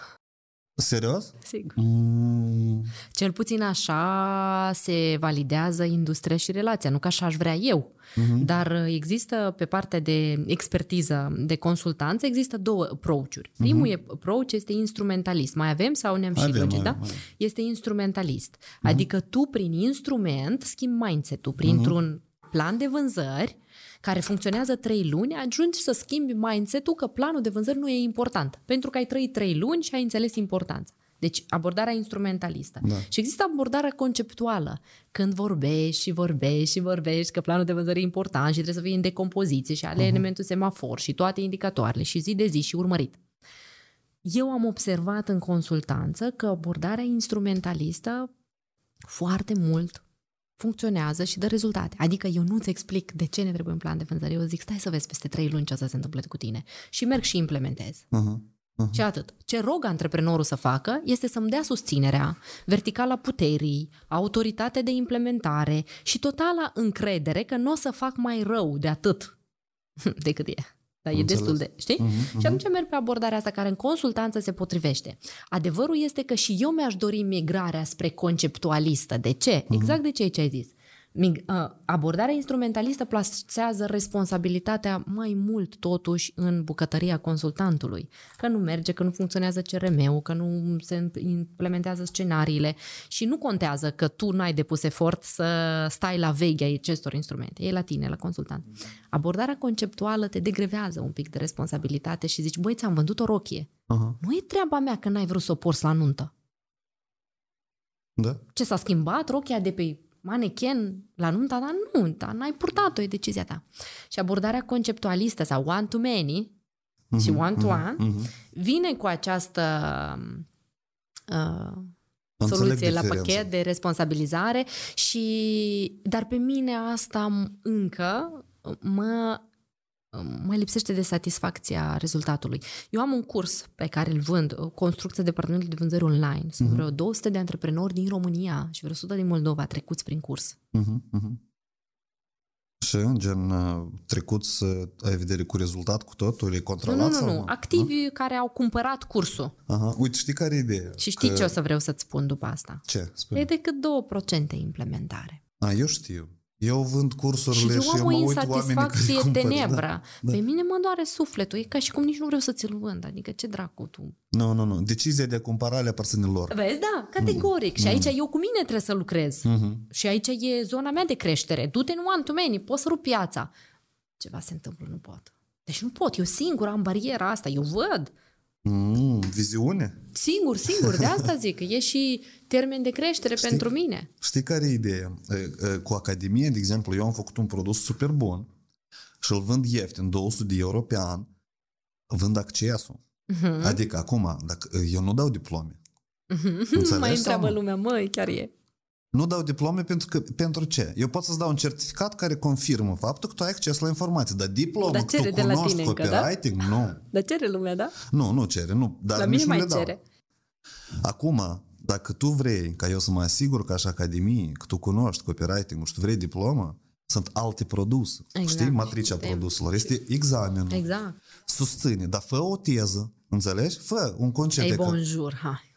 Eu... Не для этого расцвела моя роза. Dar zато să fie, eu vreau prețul diplomelor Academiei să fie bun. Adică... Și atunci ți-ai validat produsul și eu aș zice vreau da. copywriting, ai diploma lui Vadim, nu. Marș de aici. Da, da, da. Dar acum uh-huh. sunt în comunicare tot Drum cu mai multe până afaceri. acolo. Drum lung. Îți vreo 5 ani. Și eu am crezut că gata, eu am devenit expert renumit, este, oamenii mă solicită și să gata, e cariera zaconcenă. Abia începe, da. Și deci am pus planul în cifre și zic, încă 10 ani. Da. Da. Roce, Dar trebuie să recunoști totuși că faci tot ce, ce faci cu mare dedicație și plăcerea procesului, da, nu? Da, îmi place. De atâta eu nu văd De atâta uh, existi încă aici, în nișa asta. Da, nu văd diferență. Eu, la mine nu există vacanță. Ce uh-huh. Mhm. vacanță? Vacanță uh-huh. pentru mine am făcut o prezentare și idei da, și ca vacanță. Asta și e vacanța Pentru mea. știi de ce? Că îți dă hormonii fericirii, dopamina și endorfina. Da. Vine de acolo. Da. Iar din consultanță îți venea la pachet cortizol. Iar la mine e pe invers. Uh-huh. Cursul, când văd că e lipsit de rezultate notabile, cuantificabile, planul de vânzări în față și creșterea, e cortizol. Încep să mă stresez la greu. Am înțeles. Și dumă în consultanță. Super adrenalină, că văd cum funcționează. Надо и тебе отпускать вот эти драши. Da, sigur. Trebuie să mă duc la psihoterapie serioasă. Trebuie să-mi găsesc un troubleshooter. Cine e în viață? Eu. Sună-mă, eu n-a să ridic. Vino să ne lecuim reciproc fricile, știi? Oh, doamne, uite-te. Bun, haideți să pun ultimele două întrebări Te care Te rog. pe mine mă interesează în primul rând. este o întrebare care nici Cristina cândva ne-a pus și așa tare ne-a plăcut. Dacă ai avea ocazia m- să zbori 10 ore într-un avion da. alături de orice om de pe planetă, cu cine alege să zbori și discuți aceste 10 ore? Dar se poate doi. Da. Eu aș alege să zbor cu Albert și Robert de 20 de ani. Cu atât doi copii? Maturi? Da. Oh, dar deși ea povestește un pic. De ce? Aș vedea cum gândesc acolo și aș putea înțelege ce pot schimba astăzi când după 10 ore ei iarăși sunt mici. Aș înțelege clusterul lor mental. Mm, aș vedea cu cine prietenesc, m-aș gândi, aș, aș intra în, în spiritul lor ca să înțeleg ce lucruri din tinerețea lor i-a ținut, nu i-a ajutat, ce spun despre mama. Pe mine subiectul ăsta din ce în ce mai mult mă interesează. Uh-huh. Că văd un impact extrem de mult al meu ca om în copiii mei care o să rămână teoretic și statistic mai mult decât mine pe pământ. Uh-huh, uh-huh. Și foarte mult contează cum îi educ eu. Deci, în sensul ăsta mă văd un Dumnezeu, știi? Micuț, al celor doi copii, cum îi formez. Și văd uh. asta, continuu acasă. Și iată, Dar cu ei eu vreau controlului mai scurt, așa se simte, da? da? Sunt, sunt. Și am o problemă cu micromanagementul, că mă bag acolo în detalii. Uh-huh. E de la dorința de rezultat și performanță și de la perfecționismul ăsta care uneori uh-huh. duce la Dar tu ai fost extrem. eminentă la școală? Evident, da? am bacalaureat cu 10, tot, tot, tot, tot, tot. Am fost foarte, foarte, foarte bine am învățat. Eu văd uh, foarte mult uh, voi eminență, că eu nu sunt eminent. Eu îmi spun, voi spate generalizați, da? Da, da, da, da, da, da, da, da. La voi este o problemă tare mare care vă împiedică tare. Asta e problema că din tâi gândiți tot și apoi faceți. Adică eu cred că ți-e foarte greu să dă să începi un produs sau o acțiune și să nu o vezi încă închegată și tu acolo... Am o mică toleranță la risc. Adică uh-huh. mie este greu să risc, uh-huh. lucrez uh-huh. la capitolul ăsta, dar, în schimb, știu cum funcționează acumularea. Uh-huh. Dacă vreau să fac o investiție în cripto, știu că pot să o fac doar dacă fac trei cursuri și știu deja cum funcționez. Am înțeles. Zic, hai să investesc la bursă. Aud de bursă, mai că bursă încolo, bursă încoace. Am Eu înțeles. nu m-am dus să investesc, cum ai fi făcut poate tu sau altcineva, eu m-am dus să citesc cursuri. Și am mi-a consumat o lună. Dar în schimb în luna asta e de acumulare și pe urmă ceac, fac, uh-huh. investesc la bursă, n-am treabă, bag acolo, pun dincolo, știi? Păi și... eu că am investit, am pierdut bani, așa să vedem, tu ești prost, trebuie ah, să afli ceva. Voilà, vezi? Dar eu am mers întâi pe acumulare și asta este o strategie de viață care uh, rezultativitate va aduce ipotetic uh, consecventă, uh-huh. dar nu atât de în uh, scări, da? în sinusoidală mare. Uh-huh. Eu nu o să prind 100% creșteri pe Ethereum pentru că eu mă tem să investesc în el. Uh-huh. Și atât. Uh-huh. Eu nu o să prind creșteri în imobiliare pentru că acum cu o astfel de piață mă tem să investesc în ea, dar s-ar putea să, să crească. Știi? Și atunci eu știind asta, zic, ok, cu ce pot să contrabalancez? Cu instruire în domeniul ăsta care mă interesează și mă tentează. Asta am făcut uh-huh. cu bursa, de exemplu. Și atunci văd oameni care cică tare mult riscă, dar sunt atât de proști în riscul lor, cât eu, care nu sunt nerisc, ă, nu risc, sunt foarte bine mersi și cu conturile bancare pline, știi? Uh-huh, uh-huh. Și atunci okay. nu mai este vorba de a risca sau nu, ci de ce acumulez înainte de a face acest risc. Ok. Eu, da, eu le funcționez diferit, dar uh, tare îmi place să pun întrebări la care eminența îți blochează. da, eu prea dacă am, eu am un fetiș de asta. să Hai pun, să vedem, să este, a fost vreuna? Nu, nu, nu. Asta, asta așa din experiența de, a mea de comunicare cu eminență. Eu, ca, bă, eu eram eminent până în clasa 5 pe urmă am dat de fete. Și s-a terminat eminența. da. Eu am înțeles că Lea, diferența nu e mare să înveți pe un 8 sau pe un 10, ca tare. și adevărul e că e pe aici, știi? Nu e mare diferența. Da, da, cât Dar de disciplina mult e mare. Da. Și da, ce, ce vine la pachet cu 7 sau 10 e mare. Bun, și ultima întrebare care mi-a plăcut o Zingan de regulă o pune. Uh, este ceva și uh, ai fi vrut să te întreb și nu te-am întrebat? De ce în Republica Moldova nu există generații întregi de parteneri care funcționează a la lung? Parteneri în relații? În business. În business. Păi iată, de ce nu există parteneri? Um, eu cred că Moldova, România și Rusia, cred că aș pune aici, încep parteneriate de business prin a se pupa pe frici. Uh-huh. Hai, vină cu mine în parteneriat ca să nu fie frică să fac o companie de mobilă. Dacă pierdem, pierdem împreună. Uh-huh. Iar tot ce înseamnă nu vest, uh-huh. vest se cuplează pe competențe. Uh-huh. Competențe diferite. Și asta numindu-se compatibilitate și pe atracție, bineînțeles, că trebuie să fie plăcut cu tine să lucrezi 20 de ore, na? trebuie să, da. să avem energia, dar foarte mult pe competențe. Și în Moldova există tendința să ne cuplăm pe competențe. Eu sunt pe vânzări bună, tu pe marketing. Doar uh-huh. că ce nu se întâmplă în Moldova și e beleaua mare este că nu ne testăm competențele înainte de a intra în parteneriat. Te crei pe cuvânt da, că da, ești da. foarte bună în marketing. Dă-o dracului că nu ești. De ce te cred? Și funcționează ani de zile.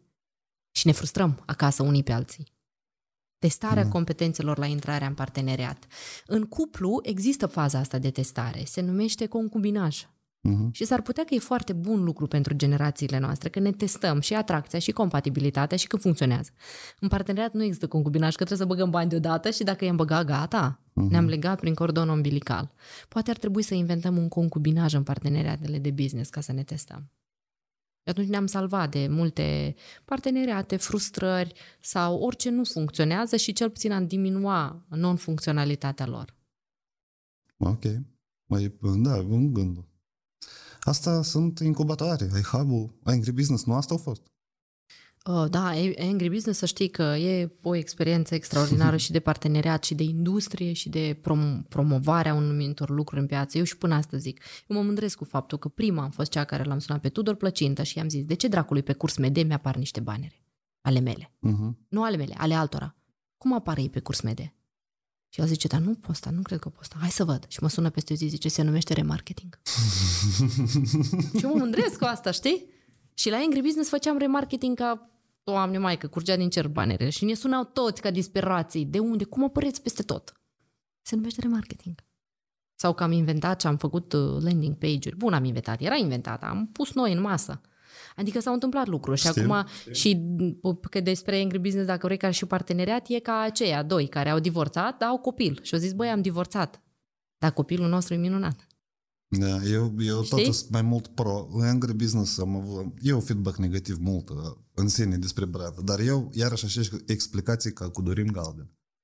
Da, hai să vedem Înțelegi? cine face... Când tu te accesi pe awareness, la etapa de awareness, pentru că voi ca agribusiness ați ieșit în toți antreprenorii, nu da. și specializați pregătiți, da. dar în toți. Da. Acolo sunt mulți oameni care nu înțeleg Evident, și voi nu puteam comunica da. pentru diferite nivele. Dar moldovanul când nu înțelege ce face? Critic. Critic, exact. Și atunci, iarăși, deși ne-am despărțit ca și parteneri, am lăsat în spate un copil frumos și valoros, cu toate hibele lui de copilărie, că uh-huh.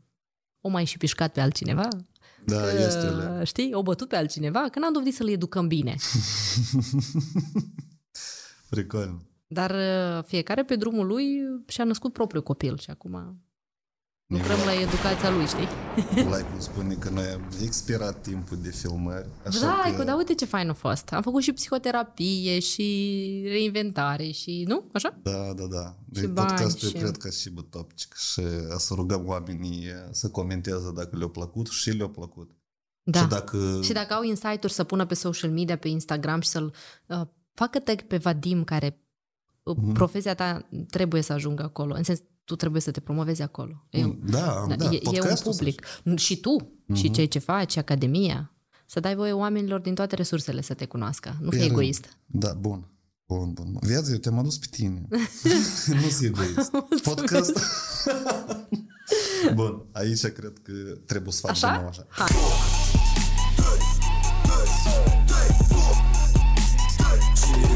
Am